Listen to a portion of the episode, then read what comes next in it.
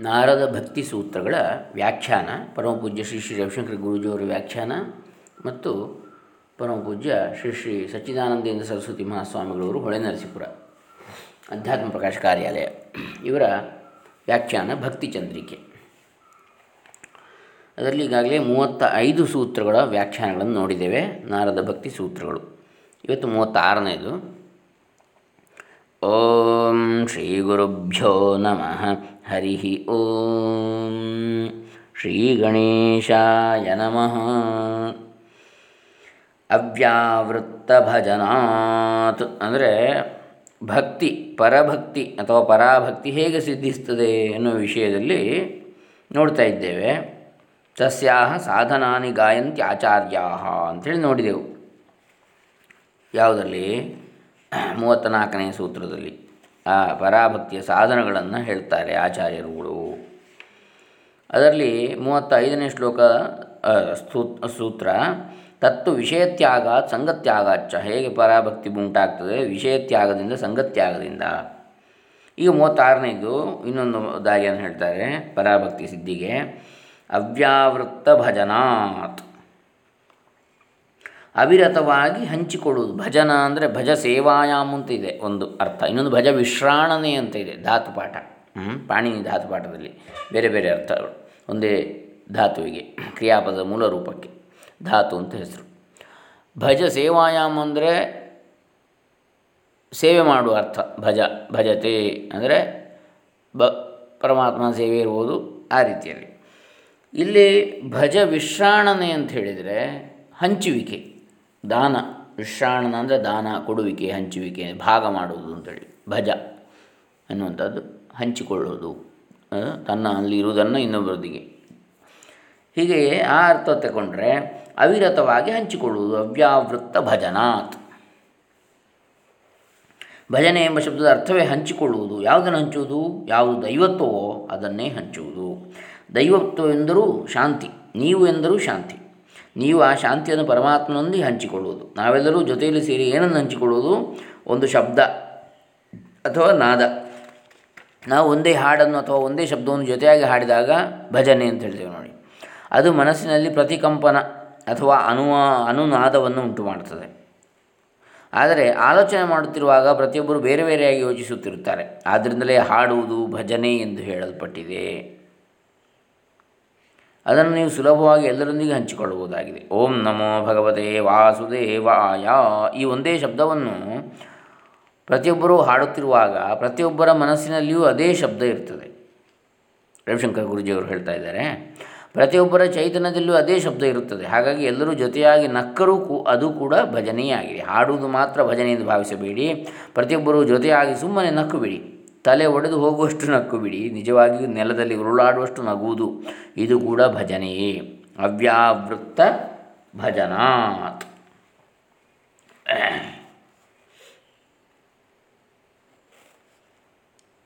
ಈಗ ನಿರಂತರವಾಗಿ ನಿಮ್ಮಲ್ಲಿರುವುದು ಎಲ್ಲವನ್ನು ಹಂಚಿಕೊಳ್ಳಿ. ಒಂದು ದಿನ ಮಾತ್ರ ನೀವು ಭಜನೆ ಮಾಡುವುದು ಮತ್ತೊಂದು ದಿನ ಹಂಚಿಕೊಳ್ಳದೇ ಇರುವುದಲ್ಲ. ಪ್ರತಿಯೊಬ್ಬರೊಂದಿಗೂ ಏಕತೆಯ ಭಾವನೆಯನ್ನು ಮೂಡಿಸಿಕೊಳ್ಳಿ. ನಿಮ್ಮನ್ನು ಮರಗಳೊಂದಿಗೆ, ಪರ್ವತಗಳೊಂದಿಗೆ, ಆಕಾಶದೊಂದಿಗೆ, ಎಲ್ಲ ಜನರೊಂದಿಗೆ, ಎಲ್ಲ ಪ್ರಾಣಿಗಳೊಂದಿಗೆ ಎಲ್ಲರೊಂದಿಗೂ ಹಂಚಿಕೊಳ್ಳಿ. ಭಯ ವಿಶ್ರಾಣನೆ ಎನ್ನುವ ಅರ್ಥವನ್ನು ಪ್ರಧಾನವಾಗಿ ಇಲ್ಲಿ ತಗೊಳ್ತಾರೆ ಶ್ರೀಗಳು ರವಿಶಂಕರ ಗುರುಜಿಯವರು. ನಿಮ್ಮ ಜೀವನವನ್ನು ಹಂಚಿಕೊಳ್ಳುವುದೇ ಭಜನೆಯಾಗಿದೆ. ಅವ್ಯಾವೃತ್ತ ಭಜನಾತ್ ನಿಮ್ಮಲ್ಲಿರುವುದನ್ನೆಲ್ಲ ನಿರಂತರವಾಗಿ ಹಂಚಿಕೊಳ್ಳುವುದು ಅಂತೇಳಿ ಈ ಮೂವತ್ತಾರನೇ ಸೂತ್ರಕ್ಕೆ ರವಿಶಂಕರ ಗುರುಜಿಯವರು ಅರ್ಥವನ್ನು ಮಾಡ್ತಾರೆ. ಅದಕ್ಕೆ ಹೊಳೆನಸರು ಏನು ಹೇಳ್ತಾರೆ? ಅವ್ಯಾವೃತ್ತ ಭಜನಾತ್, ಎಡೆಬಿಡದೆ ಮಾಡಿದ ಭಜನೆಯಿಂದ ಅದು ದೊರಕುವುದು. ಯಾವುದು? ಪರಭಕ್ತಿ. ಹಿಂದಿನ ಸೂತ್ರದಲ್ಲಿ ವಿಷಯ ತ್ಯಾಗವೆಂಬ ಬಾಹ್ಯ ಸಾಧನ ಸಂಗತ್ಯಾಗವೆಂಬ ಅಂತರ ಸಾಧನ. ಇವುಗಳಲ್ಲಿ ನಿಷೇಧಮುಖವಾದ ಬಿಡಬೇಕಾದ ಸಾಧನಗಳನ್ನೇ ಹೇಳಿದೆ. ವಿಷಯ ತ್ಯಾಗ ಅಂದರೆ ಬಾಹ್ಯ ಸಾಧನ ಬಾಹ್ಯ ಅಂದರೆ ಶಬ್ದಸ್ಪರ್ಶ, ರೂಪರಸ, ಗಂಧಗಳೆಂಬ ವಿಷಯಗಳನ್ನು ತ್ಯಾಗ ಮಾಡ್ತಕ್ಕಂಥದ್ದು ಹೊರಗಿಂದ ಸಂಗತ್ಯಾಗ ಅಂದರೆ ಅಂತರ ಸಾಧನ, ಮನಸ್ಸಿನಲ್ಲಿ ಅಟ್ಯಾಚ್ಮೆಂಟ್ ಇರಲದಿರುವಂಥದ್ದು ಡಿಟ್ಯಾಚ್ಮೆಂಟ್ ಉಂಟು ಮಾಡಿಕೊಳ್ಳುವಂಥದ್ದು ಮನಸ್ಸಿನಲ್ಲಿ. ಯಾವುದೇ ಮೋಹ ಅಥವಾ ಸಂಘ, ಬುದ್ಧಿ ಬಿಟ್ಟು ಬಿಡುವಂಥದ್ದು. ಹೀಗೆ ಬಾಹ್ಯ ಮತ್ತು ಆಂತರಿಂಗ ಆಂತರಿಕ ಸಾಧನಗಳನ್ನು ಅಲ್ಲಿ ನಿಷೇಧ ಮುಖವಾದದನ್ನು ಬಿಡಬೇಕಾದದನ್ನು ಹೇಳಿದ್ದಾರೆ. ವಿಷಯ ತ್ಯಾಗ ಸಂಗತ್ಯಾಗ ಅಂತೇಳಿ. ವಿಷಯಗಳನ್ನು ಬಿಟ್ಟರೂ ವಿಷಯಗಳಲ್ಲಿರುವ ಸಂಘವೂ ತಪ್ಪದೇ ಇರಬಹುದು. ಸಂಘವನ್ನು ಬಿಡುವುದಕ್ಕೆ ಮನಸ್ಸಿಗೆ ಸಂಘವನ್ನು ತಪ್ಪಿಸುವ ವಿಧಿಮುಖವಾದ, ಮಾಡಬೇಕಾದ ಸಾಧನ ಒಂದು ಬೇಕಲ್ವೇ? ಈಗ ಇದನ್ನು ಮಾಡಬೇಡ ಅಂತ ಹೇಳ್ತಾರೆ. ಅದನ್ನು ಮಾಡದೇ ಇದ್ದರೆ ಇನ್ನೊಂದು ಏನಾದರೂ ಕೆಲಸ ಇಲ್ಲದೇ ಮನಸ್ಸು ಸುಮ್ಮನೆ ಕೂತ್ಕೊಳ್ಳೋದಿಲ್ಲ. ಹಾಗಾಗಿ ಮಾಡಬೇಕಾದ್ದು ಯಾವುದು? ಇದಕ್ಕೆ ಈ ಸಿದ್ಧಿ ಪರಾಭಕ್ತಿ ಸಿದ್ಧಿಸಬೇಕಿದ್ರೆ. ಅದನ್ನು ಮಾಡಿದಾಗ ಹಾಗೆ ಮಾಡಬಾರದನ್ನು ಬಿಟ್ಟಾಗ ಆವಾಗ ಸಂಪೂರ್ಣ ಫಲ ಸಿಗ್ತದೆ. ಹಾಗಾಗಿ ಈಗ ವಿಧಿಮುಖವಾದ ಸಾಧನ ಒಂದು ಬೇಕಲ್ವೇ? ನಿಷೇಧ ಮುಖವಾದ್ದಾಯಿತು ವಿಷಯ ತ್ಯಾಗ ಎನ್ನುವ ಬಾಹ್ಯ ಸಾಧನ ಸಂಗತ್ಯಾಗವೆಂಬ ಆಂತರಿಕ ಸಾಧನ. ಈ ಎರಡೂ ನಿಷೇಧಮುಖವಾದಂಥ ಸಾಧನಗಳು. ವಿಧಿಮುಖವಾದ ಸಾಧನ ಅದನ್ನು ಇಲ್ಲಿ ಹೇಳಿರುತ್ತದೆ ಭಗವಂತನನ್ನು ಎಡೆಬಿಡದೆ ಭಜಿಸುತ್ತಿರಬೇಕು, ಅವ್ಯಾವೃತ್ತ ಭಜನಾತ್. ಪರಮಾತ್ಮನ ಚಿಂತನೆ ಇಲ್ಲದವರಿಗೆ ವಿಷಯ ಚಿಂತನೆಯು ಗಂಟು ಬೀಳುವುದು ಸುನಿಶ್ಚಿತ. ಒಂದು ಯಾವುದನ್ನು ಚಿಂತನೆ ಮಾಡಬೇಡಿ ಅಂತ ಹೇಳಿದರೂ ಕೂಡ ಮಾಡಬೇಕಾದದ್ದು ಯಾವುದಾದ್ರೂ ಬೇಕು. ಇಲ್ಲದಿದ್ದರೆ ಪುನಃ ಪುನಃ ಅದೇ ಚಿಂತನೆ ಬರ್ತದೆ ಮಾಡಬಾರದೆ ಹಾಗಾಗಿ ಧನಾತ್ಮಕವಾದ್ದು ಇದ್ದರೆ ಋಣಾತ್ಮಕವಾದ್ದು ಕಡಿಮೆ ಆಗ್ತದೆ. ಋಣಾತ್ಮಕವನ್ನು ಬಿಡಬೇಕು ಅಂತೇಳಿ ಆದರೆ ಧನಾತ್ಮಕತೆಯನ್ನು ಹಿಡ್ಕೊಳ್ಬೇಕಾಗ್ತದೆ. ಹೀಗೆ ಎಡೆಬಿಡದೆ ಪರಮಾತ್ಮನ ಚಿಂತನೆಯನ್ನು ಮಾಡಿದರೆ ಆವಾಗ ಪರಾಭಕ್ತಿಯು ಸಿದ್ಧಿಸುತ್ತದೆ. ವಿಷಯ ತ್ಯಾಗದಿಂದ ಸಂಗತ್ಯಾಗದಿಂದ ಆವಾಗಲೂ ಸಿದ್ಧಿಸುತ್ತದೆ. ಎರಡು, ಅದು, ಆ ತ್ಯಾಗ ಮತ್ತು ಈ ಪರಿಗ್ರಹ, ಸ್ವೀಕಾರ. ಇದನ್ನು ಮಾಡಿ ಭಜನೆಯನ್ನು ಮಾಡುವಂಥದ್ದು ವಿಧಿ ನಿಷೇಧ, ಹೀಗೆ ಎರಡನ್ನು ಮಾಡಿದರೆ ಆಗ್ತದೆ. ಎನ್ ಮುಹೂರ್ತಂ ಕ್ಷಣಂ ವಾಪಿ ವಾಸುದೇವೋ ನ ಚಿಂತ್ಯತೆ. ಸಹ ನಿಸ್ತನ್ಮಹಚ್ಛಿದ್ರಂ ಸಾ ಭ್ರಾಂತಿ ಸಾ ಚ ವಿಕ್ರಿಯಾ. ಗರುಡ ಪುರಾಣದಲ್ಲಿ ಹೇಳ್ತಾರೆ. ಎಂಬ ಗಾರುಡ ಪುರಾಣ ಉಕ್ತಿಯಂತೆ. ಒಂದು ಮುಹೂರ್ತ ಅಥವಾ ಒಂದು ಕ್ಷಣ ಮಾತ್ರ ಪರಮಾತ್ಮನ ಚಿಂತನೆಯನ್ನು ಬಿಟ್ಟರೂ ಅದೇ ಅನರ್ಥಕ ಅವಕಾಶವನ್ನು ಕೊಟ್ಟು ಮಹಾಹಾನಿಯನ್ನುಂಟು ಮಾಡಿ ಬಿಡಬಹುದು, ಬಿಡುವುದು. ಅದೇ ಭ್ರಾಂತಿ ಎಂಬುದು. ನೋಡಿ, ಒಂದು ಕ್ಷಣವೂ ಕೂಡ ಪರಮಾತ್ಮನನ್ನು ಮರೆಯಬಾರದು ಅಂದರೆ ಕ್ಷಣ ಕ್ಷಣವೂ ನಾವು ಎಚ್ಚರವಾಗಿರಬೇಕು ಅಂತೇಳಿ ಅರ್ಥ. ಪರಮಾತ್ಮ ಕುರಿತಾದ ಚಿಂತನೆಯಲ್ಲಿರಬೇಕು. ಆಗ ನಾವು ದಾರಿ ತಪ್ಪುವುದಿಲ್ಲ ಎನ್ನುವಂಥ ಅರ್ಥ. ಅದು ಹೇಗೆ? ಅದನ್ನೇ ವಿಪದ್ವಿಸ್ಮರಣಂ ವಿಷ್ಣು ಸಂಪನ್ನಾರಾಯಣ ಸ್ಮೃತಿ ಅಂತ ಹೇಳಿದ್ದಾರೆ ಇನ್ನೊಂದು ಕಡೆ. ವಿಷ್ಣುವಿನ ಅಥವಾ ಪರಮಾತ್ಮನ ಸ್ಮರಣೆಯನ್ನು ಬಿಟ್ಟರೆ ಅಥವಾ ವಿಸ್ಮರಣೆ ಆದರೆ ಪರಮಾತ್ಮನ ಮರೆತರೆ ಅದೇ ವಿಪತ್ತು, ತೊಂದರೆಗೆ ದಾರಿ. ಸಂಪತ್ತು ಯಾವುದಾಗಾದರೆ ವಿಪತ್ತದಾಯಿತು, ಪರಮಾತ್ಮನ ವಿಸ್ಮರಣೆ ಅಥವಾ ಮರೆವು. ಪರಮಾತ್ಮನ ಚಿಂತನೆಯೇ ಸಂಪನ್ನ ನಾರಾಯಣ ಸ್ಮೃತಿ, ಪರಮಾತ್ಮನ ಸ್ಮೃತಿ ನೆನಪೇ ನಮಗೆ ಸಂಪತ್ತು. ಹೀಗೆ ಪರಮಾತ್ಮ ಚಿಂತನೆಯನ್ನು ಬಿಟ್ಟರೂ ಅದೇ ಅನರ್ಥಕ್ಕೆ ಅವಕಾಶವನ್ನು ಕೊಟ್ಟು ಮಹಾ ಹಾನಿಯನ್ನುಂಟು ಮಾಡಿ ಬಿಡುವುದು. ಒಂದು ಕ್ಷಣ ಆದರೂ ಕೂಡ. ಅದೇ ಭ್ರಾಂತಿ ಎಂಬುದು ಅದೇ ಮನಸ್ಸಿನ ವಿಕಾರ. ವಿಷಯ ಚಿಂತನೆಗೆ ಅವಕಾಶವಾಗುವುದಕ್ಕೆ ಮನಸ್ಸು ಹೊರಕ್ಕೆ ಹರಿಯುವುದೇ ಕಾರಣ. ಅದು ಹೊರಮುಖವಾಗುವುದಕ್ಕೆ ಭಗವತ್ ಚಿಂತನೆ ಇಲ್ಲದಿರುವುದೇ ಕಾರಣ. ಭಗವದ್ಭಕ್ತರಾದವರು ಮಚ್ಚಿತ್ತ ಮದ್ಗದ ಪ್ರಾಣ ಬೋಧಯಂತಃ ಪರಸ್ಪರಂ ಕಥಯಂತಶ್ಚ ಮಾಂ ನಿತ್ಯಂ ದುಷ್ಯಂತಿ ಚ ರಮಂತಿ ಚ. ಮುಂಡ ಇದು ಭಗವದ್ಗೀತೆ ಹತ್ತು ಒಂಬತ್ತು. ಹತ್ತನೇ ಅಧ್ಯಾಯದ ಒಂಬತ್ತನೇ ಶ್ಲೋಕ. ಎಂಬ ಗೀತೋಕ್ತಿ. ಇದರಂತೆ ಭಗವಂತನಲ್ಲಿಯೇ ಚಿತ್ತವನ್ನಿಟ್ಟು ಸಕಲೇಂದ್ರಿಯಗಳನ್ನು ಮಚ್ಚಿತ್ತ ಮದ್ಗತ ಪ್ರಾಣಾಹ. ಸಕಲೇಂದ್ರಿಯಗಳನ್ನು ವಿನಿಯೋಗಿಸುತ್ತಾ ಬೋಧಯಂತಃ ಪರಸ್ಪರಂ. ಒಬ್ಬರಿಗೊಬ್ಬರು ಪರಮಾತ್ಮನ ವಿಷಯವನ್ನು ಬೋಧಿಸುತ್ತಾ ಕಥೆಯಂತಶ್ಚ ಮಾಂ ನಿತ್ಯಂ ಭಗವಂತನ ಜ್ಞಾನ, ಬಲ, ವೀರ್ಯ, ತೇಜ, ಐಶ್ವರ್ಯಾದಿಗಳನ್ನು ಸ್ಮರಣೆಗೆ ತರುತ್ತಾ ತುಷ್ಯಂತಿ ಚ ರಮಂತಿ ಚ ಇರುವುದು ಪರಭಕ್ತರ ಸ್ವಭಾವ. ಭಕ್ತಿಯನ್ನು ಸಾಧಿಸಿಕೊಳ್ಳಬೇಕೆನ್ನುವ ಸಾಧಕನು ಪ್ರಯತ್ನಪೂರ್ವಕವಾಗಿ ಅವರನ್ನು ಅನುಕರಿಸುತ್ತಿರಬೇಕು. ಆದ್ದರಿಂದಲೇ ಶ್ರುತಿ ಹೇಳ್ತದೆ ಮುಂಡಕೋಪನಿಷತ್ತು ಎರಡು ಎರಡು ಐದು, ತಮೇವೈಕಂ ಜಾನಥ ಆತ್ಮಾನಮನ್ಯಾವಾಚೋ ವಿಮುಂಚಥ. ಪರಮಾತ್ಮನೊಬ್ಬರನ್ನೇ ಅರಿತುಕೊಳ್ಳುವುದಕ್ಕೆ ಪ್ರಯತ್ನಿಸುತ್ತೀರಿ, ಮಿಕ್ಕ ಮಾತುಗಳನ್ನು ಬಿಟ್ಟು ಬಿಡಿರಿ ಎಂದು ಬೋಧಿಸುತ್ತಿರುವರು ಬೋಧಿಸುತ್ತಿರುವುದು. ಶ್ರುತಿ. ವಿಷಯಗಳನ್ನು ಮನಸ್ಸಿಟ್ಟರೆ ವಿಷಯಗಳಲ್ಲಿ ಮನಸ್ಸಿಟ್ಟರೆ ಮನುಷ್ಯನು ತನ್ಮಯನಾಗುತ್ತಾನೆ ಎಂಬುದು ನಿಶ್ಚಯವಾಗಿರುವಂತೆ ಭಗವಂತನಲ್ಲಿ ಇಟ್ಟರೆ ತನ್ಮಯನಾಗುತ್ತಾನೆ ಎಂಬುದು ನಿಶ್ಚಯವೇ. ವಿಷಯಗಳಲ್ಲಿ ತನ್ಮಯತೆ ಆದಂತೆಯೇ ಭಗವಂತನಲ್ಲಿ ತನ್ಮಯತೆಯನ್ನು ಹೊಂದಬೇಕು. ಯತ್ರ ಯತ್ರ ಮನೋದೇಹಿ ಧಾರಯೇತ್ ಸಕಲಂ ಧಿಯಾ ಸ್ನೇಹಾದ್ವೇಷಾದ್ಭಯಾದ್ವಾಪಿ ಯಾತಿ ತತ್ ತತ್ತತ್ ಸ್ವರೂಪತಾಂ. ಭಾಗವತದಲ್ಲಿ ಇವನು ಹೇಳಿದ್ದಾನೆ ಅದನ್ನು. ಯಾರು? ಪ್ರಹ್ಲಾದ, ಹೇಗೆ ವಿಷಯ ಚಿಂತನೆಯಲ್ಲಿ ಸಾಮ, ಜನಸಾಮಾನ್ಯರ ಬುದ್ಧಿ ಹೋಗ್ತದೋ ಅದೇ ರೀತಿಯಲ್ಲಿ ನನ್ನ ಬುದ್ಧಿಯು ಮನಸ್ಸು, ಅಂತಃಕರಣ ನಿನ್ನಲ್ಲಿ ತೊಡಗಲಿ, ಅಂಥೇಳಿ. ಮನುಷ್ಯನು ಸ್ನೇಹ, ದ್ವೇಷ, ಭಯಾದಿ ನಿಮಿತ್ತದಿಂದ ಯಾವ ಯಾವುದರಲ್ಲಿ ಮನಸ್ಸನ್ನು ನೆಡುತ್ತಾನೋ ಅದರ ಸಾರೂಪ್ಯವನ್ನು ಹೊಂದುತ್ತಾನೆ. ವಿಷಯಾಂಧ್ಯಾಯ ತಶ್ಚಿತ್ತಂ ವಿಷಯೇಶು ವಿಷಜ್ಜತೆ ಮಾಮನುಸ್ಮರ ತಶ್ಚಿತ್ತಂ ಮಯ್ಯೇವ ಪ್ರವಿಲೀಯತೆ. ತಸ್ಮಾದಸ ತಸ್ಮಾದಸದಭಿಧ್ಯಾನಂ ಯಥಾ ಸ್ವಪ್ನಮನೋರಥಂ ಹಿತ್ವಾ ಮಯಿ ಸಮಾಧತ್ಸ್ವ ಮನೋ ಮದ್ಭಾವಭಾವಿತಂ ಭಾಗವತ ಉದ್ಧವನೇ ಉದ್ಧವ ಗೀತೆಯಲ್ಲಿ ಬರ್ತದೆ, ವಿಷಯಗಳನ್ನೇ ಧ್ಯಾನಿಸುತ್ತಿರುವವನ ಚಿತ್ತವು ವಿಷಯಗಳಲ್ಲಿಯೇ ಸಂಘವನ್ನು ಪಡೆಯುತ್ತದೆ, ಹಾಗೆಯೇ ನನ್ನನ್ನು ಸ್ಮರಿಸುತ್ತಿರುವವನ ಚಿತ್ತವು ನನ್ನಲ್ಲೇ ಲೀನವಾಗಿ ಬಿಡುತ್ತದೆ, ಆದ್ದರಿಂದ ಸ್ವಪ್ನ ಮನೋವಿಕಲ್ಪನೆಗಳಲ್ಲಿ ವಿಷಯವಾಗಿರುವ ತೋರಿಕೆಗಳು ಅಸದ್ರೂಪವಾಗಿರುವಂತೆಯೇ ಇವುಗಳು ತೋರುತ್ತವೆ ಎಂದು ನಿಶ್ಚಯಿಸಿ ವಿಷಯಗಳ ಚಿಂತನೆಯನ್ನು ಬಿಟ್ಟು, ಅಂದರೆ ಕನಸು ಮತ್ತು ಮನಸ್ಸಿನ ಬೇರೆ ಬೇರೆ ವಿಕಲ್ಪನೆಗಳು, ಚಿಂತನೆಗಳು, ಇವುಗಳಲ್ಲಿ ವಿಷಯವಾಗಿರುವ ತೋರಿಕೆಗಳು ಅಸದ್ರೂಪ, ನಿಜವಾಗಿರುವುದಿಲ್ಲ, ಕೇವಲ ಕನಸು ಮಿಥ್ಯೆ.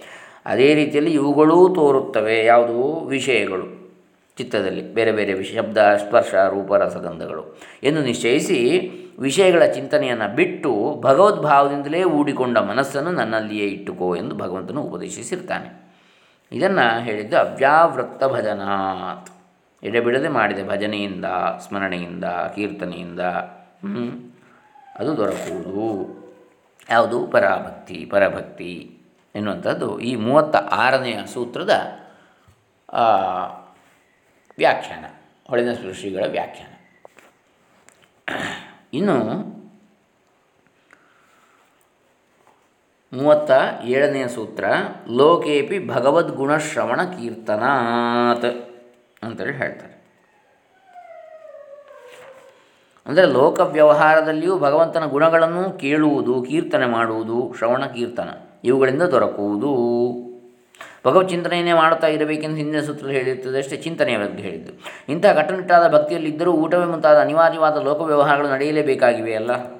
ಲೌಕಿಕ ಜನರೊಡನೆ ಅಪ, ಅಪರಿಹಾರ್ಯವಾಗಿ ವ್ಯವಹರಿಸುವಾಗ, ಅನಿವಾರ್ಯವಾಗಿ ಹೇಗೆ ಮಾಡಬೇಕು? ಅವ್ಯಾವೃತ್ತ ಕಡಿ ಒಡೆಯದ ಭಜನೆಯು ಹೇಗೆ ತಾನೇ ಯಾರಿಗಾದರೂ ಸಾಧ್ಯ ಎಂದು ಕೇಳಿದರೆ ಆ ಪ್ರಶ್ನೆಗೆ ಇಲ್ಲಿ ಉತ್ತರ ಇದೆ. ಭಗವಂತನ ಗುಣಗಳೆಂದರೆ ಜ್ಞಾನ, ಶಕ್ತಿ, ಬಲ, ಐಶ್ವರ್ಯ, ವೀರ್ಯ, ತೇಜಾಂಶ ಶೇಷತಃ ಭಗವತ್ ಶಬ್ದವಾಚ್ಯಾನಿ ವಿನಾ ಹೇಯ ಇರ್ಗುಣಾದಿಭಿ ವಿಷ್ಣು ಪುರಾಣ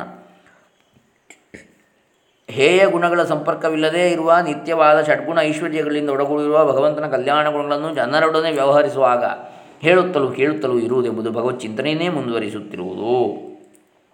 ಭಗವಂತನ ಗುಣಗಳನ್ನು ವರ್ಣಿಸಿ ಹೇಳುವುದರಿಂದಲೂ, ಮತ್ತೊಬ್ಬರು ಕೇಳು, ಹೇಳುವುದನ್ನು ಕೇಳುವುದರಿಂದಲೂ ವಿಷಯ ಚಿಂತನೆಯ ವಾಸನೆಯು ಅಳಿದು ಹೋಗುವುದು. ಭಗವಂತನ ಅನಂತ ಗುಣಗಳೆಲ್ಲವನ್ನೂ ಸ್ಮರಿಸುವುದು ಎಲ್ಲರಿಗೂ ಸಾಧ್ಯವಿಲ್ಲ ಎಂಬುದು ಸ್ಪಷ್ಟವೇ ಆಗಿದೆ. ಆದರೆ ಭಗವಾನ್ ಎಂಬ ಶಬ್ದದಲ್ಲಿರುವ ಅಕ್ಷರಗಳ ಸಂಕೇತಾರ್ಥವನ್ನು ದೊಡ್ಡವರು ವರ್ಣಿಸಿರುವಷ್ಟನ್ನಾದರೂ ವ್ಯವಹಾರದಲ್ಲಿ ಆಗಾಗ್ಗೆ ಸ್ಮರಿಸುತ್ತಿರುವುದು ಭಕ್ತಿಯ ಅಭಿವ್ಯಕ್ತಿಗೆ ಕಾರಣವಾಗಿರ್ತದೆ. ವಿಷ್ಣು ಪುರಾಣದಲ್ಲಿ ಈ ವಿಷಯಕ್ಕೆ ಹೇಳಿರುವುದೇನೆಂದರೆ ಅಶಬ್ದಗೋಚರಸ್ಯಾಪಿ ತಸ್ಯ ವೈ ಬ್ರಹ್ಮಣೋ ದ್ವಿಜ ಪೂಜಾಯಾಂ ಭಗವತ್ ಶಬ್ದ ಕ್ರಿಯತೆ ಹ್ಯುಪಚಾರತಃ.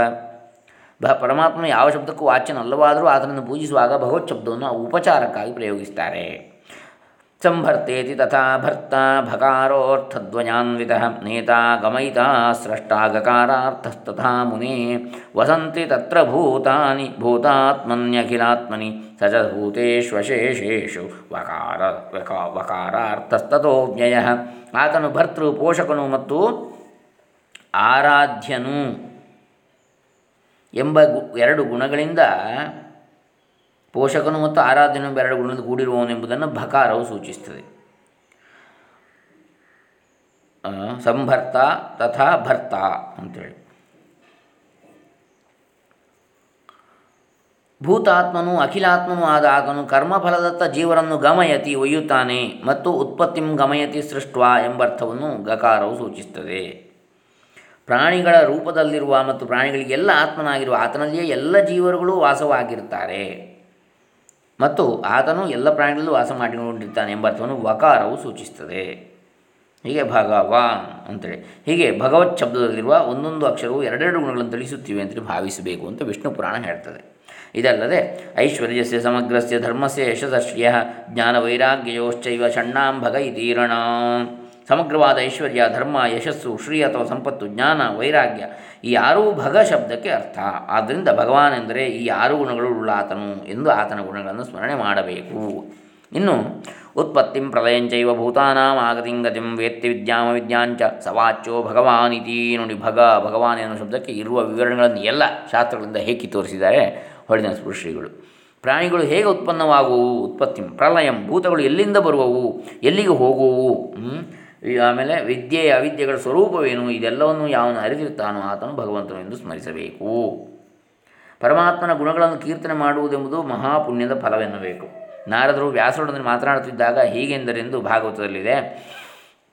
ಇದಂ ಹಿ ಪುಂಸಸ್ತಪಸಶ್ರುತಸ್ಯ ವಾ ಸ್ವಿಷ್ಟ, ವಾ ಸ್ವಿಷ್ಟಸ್ಯ ಸೂಕ್ತಸ್ಯ ಚ ಬುದ್ಧಿದತ್ತಯೋ ಅವಿಚ್ಯುತೋರ್ಥಃ ಕವಿಭಿರ್ನಿರೂಪಿತೋ ಯದುತ್ತಮ ಶ್ಲೋಕ ಗುಣಾನುವರ್ಣನಂ ಮನುಷ್ಯನಾದವನು ಮಾಡಿದ ತಪಸ್ಸಿಗೆ, ಅಧ್ಯಯನಕ್ಕೆ, ಯಜ್ಞಕರ್ಮಕ್ಕೆ, ವಾಗ್ವ್ಯವಹಾರಕ್ಕೆ, ಮಾತಿನ ವ್ಯವಹಾರಕ್ಕೆ, ಸಂಪಾದಿಸಿದ ಬುದ್ಧಿಗೆ ಮಾಡಿರುವ ದಾನಕ್ಕೆ. ನಿಜವಾದ ಸಾರ್ಥಕ್ಯವೆಂದರೆ ಇದಂ ಹಿ ಪುಂಸಸ್ತಪಸ ಶ್ರುತಸ್ಯ ವಾ ಸ್ವಿಷ್ಟಸ್ಯ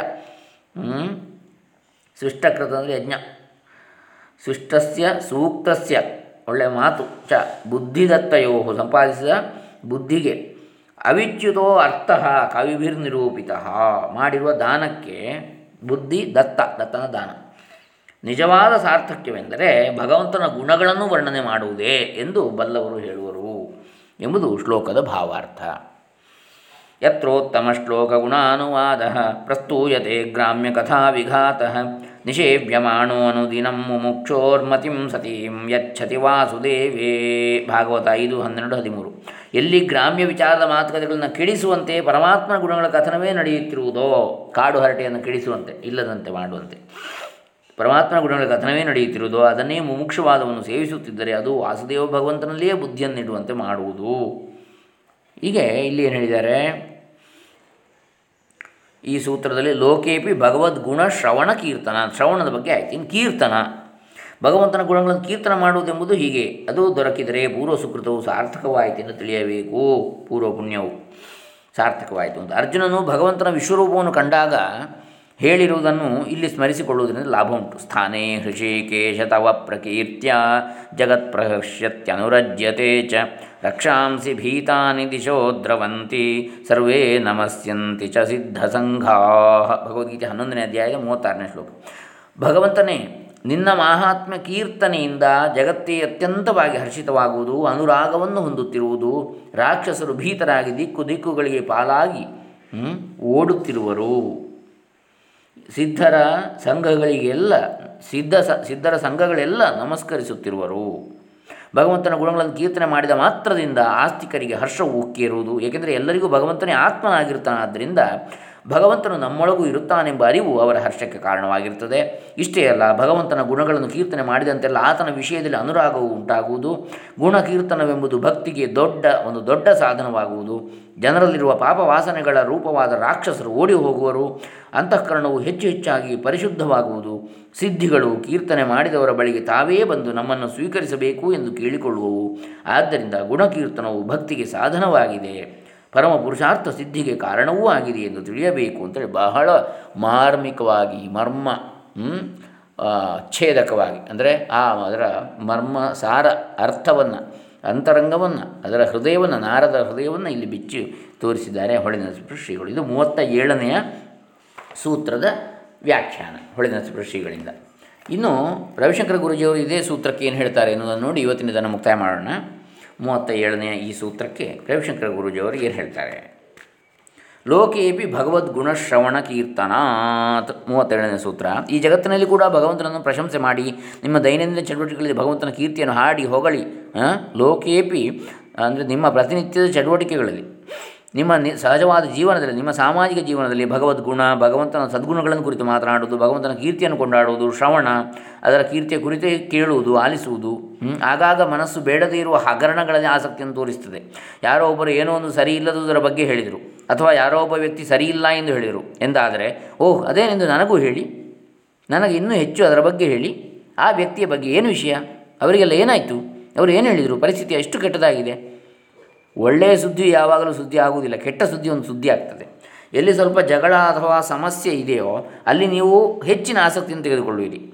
ಏನಾದರೂ ಒಳ್ಳೆಯದಾಗುವುದಕ್ಕಿಂತಲೂ ಏನಾದರೂ ಕೆಟ್ಟದಾದಾಗ ಜನರು ಹೆಚ್ಚಿನ ಆಸಕ್ತಿಯನ್ನು ತೆಗೆದುಕೊಳ್ಳುವುದು ಕಂಡುಬರ್ತದೆ. ಆದ್ದರಿಂದಲೇ ಸೃಜನಶೀಲ ಕೆಲಸಗಳಿಗಿಂತಲೂ ಕೆಟ್ಟ ಹಗರಣಗಳು ಹೆಚ್ಚು ಪ್ರಾಮುಖ್ಯತೆಯನ್ನು ಪಡೆಯುತ್ತವೆ. ಜನರು ಆಸಕ್ತರಾಗುವುದು ನಕಾರಾತ್ಮಕವಾದ ವಿಷಯಗಳಲ್ಲೇ. ಸುಮ್ಮನೆ ಗಮನಿಸಿ, ಒಂದು ವೇಳೆ ಯಾರಾದರೂ ನಿಮಗೆ ಯಾವುದಾದ್ರೂ ಒಂದು ಒಳ್ಳೆಯ ವಿಷಯವನ್ನು ತಿಳಿಸಿದರೆ ನೀವು ಅದನ್ನು ಹೇಗೆ ಕೇಳುವಿರಿ? ಓಹ್, ಹಾಗೆಯೋ? ಎಂದು ಕೇಳಿ ಸುಮ್ಮನೆ ಅದನ್ನು ಬದಿಗೆ ಸರಿಸುವಿರಿ. ಅದೇ ಯಾರಾದರೂ ನಿಮಗೆ ಯಾವುದಾದ್ರೂ ಸಮಸ್ಯೆಯ ಬಗ್ಗೆ ಹೇಳಿದರೆ ನೀವು ಆಳವಾದ ಆಸಕ್ತಿಯನ್ನು ತಾಳುವಿರಿ. ನನಗೆ ಇನ್ನಷ್ಟು ಹೇಳಿ, ಆಮೇಲೆ ಏನಾಯಿತು? ಎಂದೆಲ್ಲ ಕೇಳುವಿರಿ. ಸುಮ್ಮನೆ ಇದನ್ನು ಗಮನಿಸಿ. ಯಾವುದೇ ಸಂಭಾಷಣೆಯಲ್ಲಿ ಯಾರಾದರೂ ನಿಮ್ಮ ಬಳಿ ನಕಾರಾತ್ಮಕವಾದ ವಿಷಯಗಳನ್ನು ತೆಗೆದುಕೊಂಡಾಗ ಆ ನಿಷೇಧಕ್ಕೆ ಇನ್ನಷ್ಟು ಹೆಚ್ಚು ಒತ್ತು ಕೊಟ್ಟು ಅದನ್ನು ಇನ್ನಷ್ಟು ಗಟ್ಟಿ ಮಾಡ್ತಾರೆ. ಕೆಟ್ಟ ಸಹವಾಸದ ಲಕ್ಷಣವೇನೆಂದರೆ, ನೀವು ಒಬ್ಬ ವ್ಯಕ್ತಿಯ ಬಳಿಗೆ ಒಂದು ಸಮಸ್ಯೆಯನ್ನು ಹಿಡಿದುಕೊಂಡು ಹೋದರೆ, ನೀವು ಹಿಂದಿರುಗಿ ಬರುವಾಗ ಆ ಸಮಸ್ಯೆಯು ನೀವು ಎಣಿಸಿದ್ದಕ್ಕಿಂತಲೂ ಇನ್ನೂ ಸಾಕಷ್ಟು ದೊಡ್ಡ ಸಮಸ್ಯೆ ಎಂಬ ಭಾವನೆಯಿಂದ ಭಾವನೆ ಉಂಟಾಗ್ತದೆ. ಒಳ್ಳೆಯ ಸಹವಾಸ ಲಕ್ಷಣವೇನೆಂದರೆ, ನೀವು ಒಬ್ಬ ವ್ಯಕ್ತಿಯ ಹತ್ತಿರ ಒಂದು ಸಮಸ್ಯೆಯನ್ನು ಹಿಡಿದುಕೊಂಡು ಹೋದರೆ, ಮರಳಿ ಹಿಂದಿರುಗುವಾಗ ಇದೇನು ನೀವು ಎಣಿಸಿದಷ್ಟು ದೊಡ್ಡ ಸಮಸ್ಯೆ ಅಲ್ಲ ಎಂಬ ಭಾವನೆಯಿಂದ ಬರುತ್ತೀರಿ. ಜನರು ಅವರ ಸುತ್ತ ಇರುವ ಜಗತ್ತನ್ನು ದೂರುತ್ತಾರೆ ಅಥವಾ ಪ್ರತಿಯೊಂದನ್ನು ಭಯಾನಕವಾಗಿ ನೋಡುತ್ತಾರೆ. ಪ್ರತಿಯೊಂದನ್ನು ಕೆಟ್ಟದ್ದನ್ನಾಗಿ, ಪ್ರತಿಯೊಬ್ಬರನ್ನು ಇವರು ಮೋಸಗಾರರು ಎಂಬ ದೃಷ್ಟಿಯಿಂದ ನೋಡುತ್ತಾರೆ. ನೀವು ಈ ಜಗತ್ತಿನಲ್ಲಿ ಅಥವಾ ಈ ಸಮಾಜದಲ್ಲಿ ಯಾವುದೇ ಒಳ್ಳೆಯದನ್ನು ಕಾಣುವುದಿಲ್ಲ. ಆದರೆ ಇದು ಭಕ್ತರ ಅಥವಾ ಪ್ರೇಮಿಯ ಲಕ್ಷಣವಲ್ಲ. ಭಗವದ್ಗುಣ ಶ್ರವಣ ಕೀರ್ತನಾತ್ ನೀವು ನಿಮ್ಮ ಗುರಿಯನ್ನು ಸೇರಬೇಕೆಂದು ಇಚ್ಛಿಸುವಿರಾ? ಭಗವಂತನನ್ನು ಕೊಂಡಾಡಿ. ದೇವರನ್ನು ಪ್ರಶಂಸೆ ಮಾಡಿ. ಅದೇ ರೀತಿ ಭಗವಂತನ ಗುಣಗಾನವನ್ನು ಮಾತ್ರ ಶ್ರವಣ ಮಾಡಿ. ನಮ್ಮ ಅಜ್ಜಿಯಂದಿರು ಏನಾದರೂ ಕೆಟ್ಟದ್ದನ್ನು ಕೇಳಿದರೆ ತಮ್ಮ ಕಿವಿಗಳನ್ನು ಮುಚ್ಚಿಕೊಂಡು, ಶಿವ ಶಿವ, ಶಿವಾಯಿ, ನನಗೆ ಯಾರ ಬಗ್ಗೆಯೂ ಏನು ಕೆಟ್ಟದ್ದನ್ನು ಹೇಳಬೇಡಿ. ಈ ಕಿವಿಗಳು ಒಳ್ಳೆಯ ವಿಷಯಗಳನ್ನೇ ಕೇಳಲಿ. ನನ್ನ ಕಣ್ಣುಗಳು ಒಳ್ಳೆಯದನ್ನೇ ನೋಡಲಿ. ನನ್ನ ನಾಲಿಗೆಯು ಜನರಲ್ಲಿ ಸಾಮರಸ್ಯವನ್ನು ತರುವಂತಹ ಹಿತವಾದ ಮಾತುಗಳನ್ನು ಮಾತ್ರ ಆಡಲಿ. ಜನರು ಹಾಗೂ ಸಮಾಜವನ್ನು ಒಡೆಯುವ ಯಾವುದೇ ಮಾತುಗಳು ನನ್ನ ನಾಲಿಗೆಯಲ್ಲಿ ಬರದಿರಲಿ ಎನ್ನುತ್ತಿದ್ದರು. ಭದ್ರಂ ಕರ್ಣೇ ಭದ್ರಂ ದೇವಾ ಭದ್ರಂ ಪಶ್ಯೇಮಾಕ್ಷಬಿರಿಯ ಜತ್ರಾಹ. ಅಂತೇಳಿ ಹೇಳುವಂತಹ ವೇದರ್ಷಿಗಳ ಮಾತು. ನಮ್ಮ ಮಾನವ ಶರೀರವು ಸ್ವರ್ಗವನ್ನು ಧರೆಗಿಳಿಸಲಿಕ್ಕಾಗಿ ಮಾಡಲ್ಪಟ್ಟಿದೆ. ಸಿಹಿಯನ್ನು ಈ ಜಗತ್ತಿನಲ್ಲಿ ಹರಡಲಿಕ್ಕಾಗಿ ಮಾನವ ಶರೀರವು ಮಾಡಲ್ಪಟ್ಟಿದೆ ಹೊರತು ವಿಷವನ್ನು ಚೆಲ್ಲಲಿಕ್ಕಲ್ಲ. ಭಗವದ್ಗುಣ ಶ್ರವಣ ಕೀರ್ತನಂ. ಬೇರೆ ಜನರಲ್ಲಿರುವ ದೈವೀ ಗುಣಗಳನ್ನು ಬೆಳಕಿಗೆ ತನ್ನಿ. ಯಾರನ್ನಾದರೂ ಕೆಳಗಿಳಿಸುವುದು ತುಂಬ ಸುಲಭ. ಆದರೆ ನಮ್ಮ ಸುತ್ತಮುತ್ತಲಿನ ಜನರಲ್ಲಿರುವ ದೈವಿ ಗುಣಗಳನ್ನು ಹೊರಗೆ ತರಬೇಕಾದರೆ ಸ್ವಲ್ಪವಾದರೂ ಶಕ್ತಿ, ಬುದ್ಧಿಶಕ್ತಿ ಹಾಗೂ ಧೈರ್ಯ ಬೇಕು. ಬೇರೆಯವರಲ್ಲಿರುವ ದೈವಿ ಗುಣಗಳನ್ನು ಹೊರಗೆ ತರುವುದರ ಮೂಲಕ ನಿಮ್ಮೊಳಗೆ ಆಳದಲ್ಲಿರುವ ದೈವತ್ವವನ್ನು ನೀವು ಕಂಡುಕೊಳ್ಳುವಿರಿ. ನಿಮ್ಮೊಳಗಿನ ಆ ದೈವತ್ವವನ್ನು ಗುರುತಿಸಲು ನೀವು ಶಕ್ಯರಾಗುವಿರಿ. ಯಾರನ್ನು ಪ್ರಶಂಸೆ ಮಾಡಿದರೂ ಅದು ದೇವರನ್ನು ಪ್ರಶಂಸೆ ಮಾಡಿದಂತೆ. ನೋಡಿ ಒಳ್ಳೆಯ ವಾಕ್ಯ ಇದು. ನೀವು ಯಾರನ್ನು ಪ್ರಶಂಸೆ ಮಾಡಿದರೂ ಅದು ದೇವರನ್ನು ಪ್ರಶಂಸೆ ಮಾಡಿದಂತೆ. ಹೇಗಿದ್ದರೂ ಎಲ್ಲ ಹೊಗಳಿಕೆಗಳು ದೇವರಿಗೇ ಸೇರುತ್ತವೆ. ಯಾಕಂದರೆ ಅಕಾರಾದಿ, ಕ್ಷಕಾರ ಅಂತ ಸರ್ವವರ್ಣ ಪರಿಷ್ಠುತ ಭಗವಂತ ಅಕಾರದಿಂದ ತೊಡಗಿ ಕ್ಷಕಾರದವರೆಗೆ, ಕೊನೆಯವರೆಗೆ ಎಲ್ಲ ಅಕ್ಷರಗಳಿಂದಲೂ ಸ್ತುತಿಸಲ್ಪಡುವವನು. ಹಾಗಾಗಿ ಏನು ಹೇಳಿದರೂ, ಯಾವ ಹೊಗಳಿಕೆಯನ್ನು ಹೇಳಿದರೂ ಅದು ಅವನಿಗೆ ಸಲ್ಲುತ್ತದೆ. ಹೇಗಿದ್ದರೂ ಎಲ್ಲ ಹೊಗಳಿಕೆಗಳು ದೇವರಿಗೇ ಸೇರ್ತವೆ, ಎಲ್ಲ ಆರಾಧನೆಗಳು ಒಬ್ಬನಿಗೇ ಸೇರುತ್ತವೆ. ಏಕೆಂದರೆ ಸೃಷ್ಟಿಕರ್ತನು ಒಬ್ಬನೇ ಆಗಿದ್ದಾನೆ. ದುರದೃಷ್ಟವಶಾತ್ ಇದು ತಪ್ಪಾಗಿ ಅರ್ಥ ಮಾಡಲ್ಪಟ್ಟಿದೆ. ಜಗತ್ತಿನಲ್ಲಿ ಅರ್ಧಕ್ಕಿಂತಲೂ ಹೆಚ್ಚಿನ ಜನರು ನೀವು ಯಾರನ್ನಾದರೂ ಪ್ರಶಂಸಿಸಿದರೆ ಅಥವಾ ಏನನ್ನಾದರೂ ಪೂಜಿಸಿದರೆ ಅದು ನೀವು ಪರಮಾತ್ಮನಿಗೆ ಮಾಡುತ್ತಿರುವುದಲ್ಲ ಎಂಬ ಕಲ್ಪನೆಯನ್ನು ಹೊಂದಿದ್ದಾರೆ. ನೀವೊಂದು ವೃಕ್ಷವನ್ನು ಪೂಜಿಸಿದರೂ ಅದು ಭಗವಂತನ ಆರಾಧನೆ ಮಾಡಿದ ಹಾಗೆ ಅಲ್ಲ ಎಂಬ ಭಾವನೆ ಇದೆ. ವೃಕ್ಷವನ್ನು ಸೃಷ್ಟಿಸಿದವನು ಯಾರು? ಮರವನ್ನು ಹುಟ್ಟಿಸಿದವನು ಪರಮಾತ್ಮ. ಹಾಗಿರುವಾಗ ನೀವು ಮರವೊಂದನ್ನು ಪ್ರಶಂಸೆ ಮಾಡಿದರೆ ಅದು ದೇವರನ್ನು ಆರಾಧಿಸಿದ ಹಾಗೆ ಅಲ್ವೇ? ಒಬ್ಬ ಕಲಾಕಾರ ಒಂದು ಚಿತ್ರವನ್ನು ರಚಿಸ್ತಾನೆ. ನೀವು ಆ ಚಿತ್ರವನ್ನು ಹೊಗಳಿದರೆ ನೀವು ಯಾರನ್ನು ಹೊಗಳಿದ ಹಾಗಾಗುವುದು? ನೋಡಿ ಎಷ್ಟು ಒಳ್ಳೆಯ ಉದಾಹರಣೆಯನ್ನು ಕೊಡ್ತಾರೆ ರವಿಶಂಕರ್ ಗುರುಜಿಯವರು. ಅದನ್ನು ಚಿತ್ರಿಸಿದವನನ್ನೇ ಅಲ್ವೇ? ಈ ಜಗತ್ತನ್ನು ಹೊಗಳುವುದೆಂದರೆ ಈ ಜಗತ್ತಿನ ಒಡೆಯನನ್ನೇ ಹೊಗಳಿದ ಹಾಗಾಗುವುದು. ಸೌಂದರ್ಯವು ಎಲ್ಲಿಯೇ ಇರಲಿ, ಆ ಸೌಂದರ್ಯವನ್ನು ಹೊಗಳುವುದೆಂದರೆ ಚೈತನ್ಯದಲ್ಲಿರುವ ಸೌಂದರ್ಯವನ್ನು ಹೊಗಳಿದ ಹಾಗೆ. ಎಲ್ಲ ಪ್ರಶಂಸೆಗಳು, ಎಲ್ಲ ಆರಾಧನೆಗಳು ಹೋಗುವುದು ಅವನಿಗೆ ಮಾತ್ರ. ಜಗತ್ತಿನಲ್ಲಿ ಇರುವ ಕೀರ್ತಿಯನ್ನು ಹಾಡಿರಿ. ಜಗತ್ತಿನಲ್ಲಿರುವ ಸೌಂದರ್ಯವನ್ನು ಗುರುತಿಸಿ. ಪರಮಾತ್ಮನನ್ನು ವೈಭವೀಕರಿಸಿರಿ. ಪ್ರತಿಯೊಂದು ಹೂವು ನಿಮಗೆ ತನ್ನ ಮೂಲವನ್ನು ಜ್ಞಾಪಿಸಬೇಕು. ಪ್ರತಿಯೊಂದು ಹೂವು ನಿಮಗೆ ತನ್ನ ಮೂಲವನ್ನು ಜ್ಞಾಪಿಸಬೇಕು. ಪ್ರತಿಯೊಬ್ಬ ಮಾನವನು ನಿಮಗೆ ನಿಮ್ಮದೇ ಮೂಲವನ್ನು ನೆನಪಿಸುತ್ತಿದ್ದಾನೆ. ಪ್ರತಿಯೊಬ್ಬ ಮಾನವನು ನಿಮಗೆ ನಿಮ್ಮದೇ ಮೂಲವನ್ನು ನೆನಪಿಸುತ್ತಿದ್ದಾನೆ, ಮೂಲವೊಂದೇ. ಪ್ರತಿಯೊಂದು ಹಕ್ಕಿಯ ಹಾಡು ನಿಮಗೆ ಅನಂತತೆಯ ಆ ಸೌಂದರ್ಯವನ್ನು ಜ್ಞಾಪಕಕ್ಕೆ ತರುತ್ತದೆ. ಈ ದೈವತ್ವವನ್ನು ಕಂಡುಕೊಂಡು ನಿಮ್ಮ ದಿನನಿತ್ಯದ ಕಾರ್ಯಗಳಲ್ಲಿ ಆ ಭಗವಂತನ ಕೀರ್ತನೆಯನ್ನು, ಭಗವಂತನ ಕೀರ್ತಿಯನ್ನು ಹಾಡಿ ಕೊಂಡಾಡಿ, ಇದರಲ್ಲಿ ಇನ್ನೊಂದು ವಿಧವಿದೆ. ಇದು ಒಂದು ವಿಧವಾದದ್ದು. ಯಾವುದು? ಅವ್ಯಾವೃತ್ತ ಭಜನಾತ್ ಅಂತ ನೋಡಿದೆವಾಗ ಇದು ಇನ್ನೊಂದು ಲೋಕೇಪಿ ಭಗವದ್ಗುಣ ಭಗವದ್ಗುಣ ಶ್ರವಣ ಕೀರ್ತನ ಅಂತ ಮೂವತ್ತೇಳನೇ ನೋಡಿದೆವು. ಇನ್ನು ಮೂವತ್ತೆಂಟರಿಂದ ನಾಳೆ ದಿವಸ ನೋಡೋಣ. ಇನ್ನೊಂದು ವಿಧವಾದಗಿ ಹೇಗೆ ಪರಾಭಕ್ತಿಯನ್ನು ಹೊಂದಬಹುದು ಎನ್ನುವುದನ್ನು. ಹರೇ ರಾಮ. ದೇವಶ್ರೀ ನಾರದ ಚರಣಾರವಿಂದಾರ್ಪಿತಮಸ್ತು ಶ್ರೀ ಶ್ರೀ ಸಚ್ಚಿದಾನಂದೇಂದ್ರ ಸರಸ್ವತಿ ಚರಣಾರವಿಂದಾರ್ಪಿತಮಸ್ತು, ಶ್ರೀ ಶ್ರೀ ರವಿಶಂಕರ ಗುರೂಜಿ ಚರಣಾರವಿಂದಾರ್ಪಿತಮಸ್ತು, ಸರ್ವೇ ಜನಾ ಸುಖಿನೋ ಭವಂತು ಲೋಕಾಃ ಸಮಸ್ತಾಃ ಸುಖಿನೋ ಭವಂತು. ಓಂ ತತ್ಸತ್ ಬ್ರಹ್ಮಾರ್ಪಣಮಸ್ತು.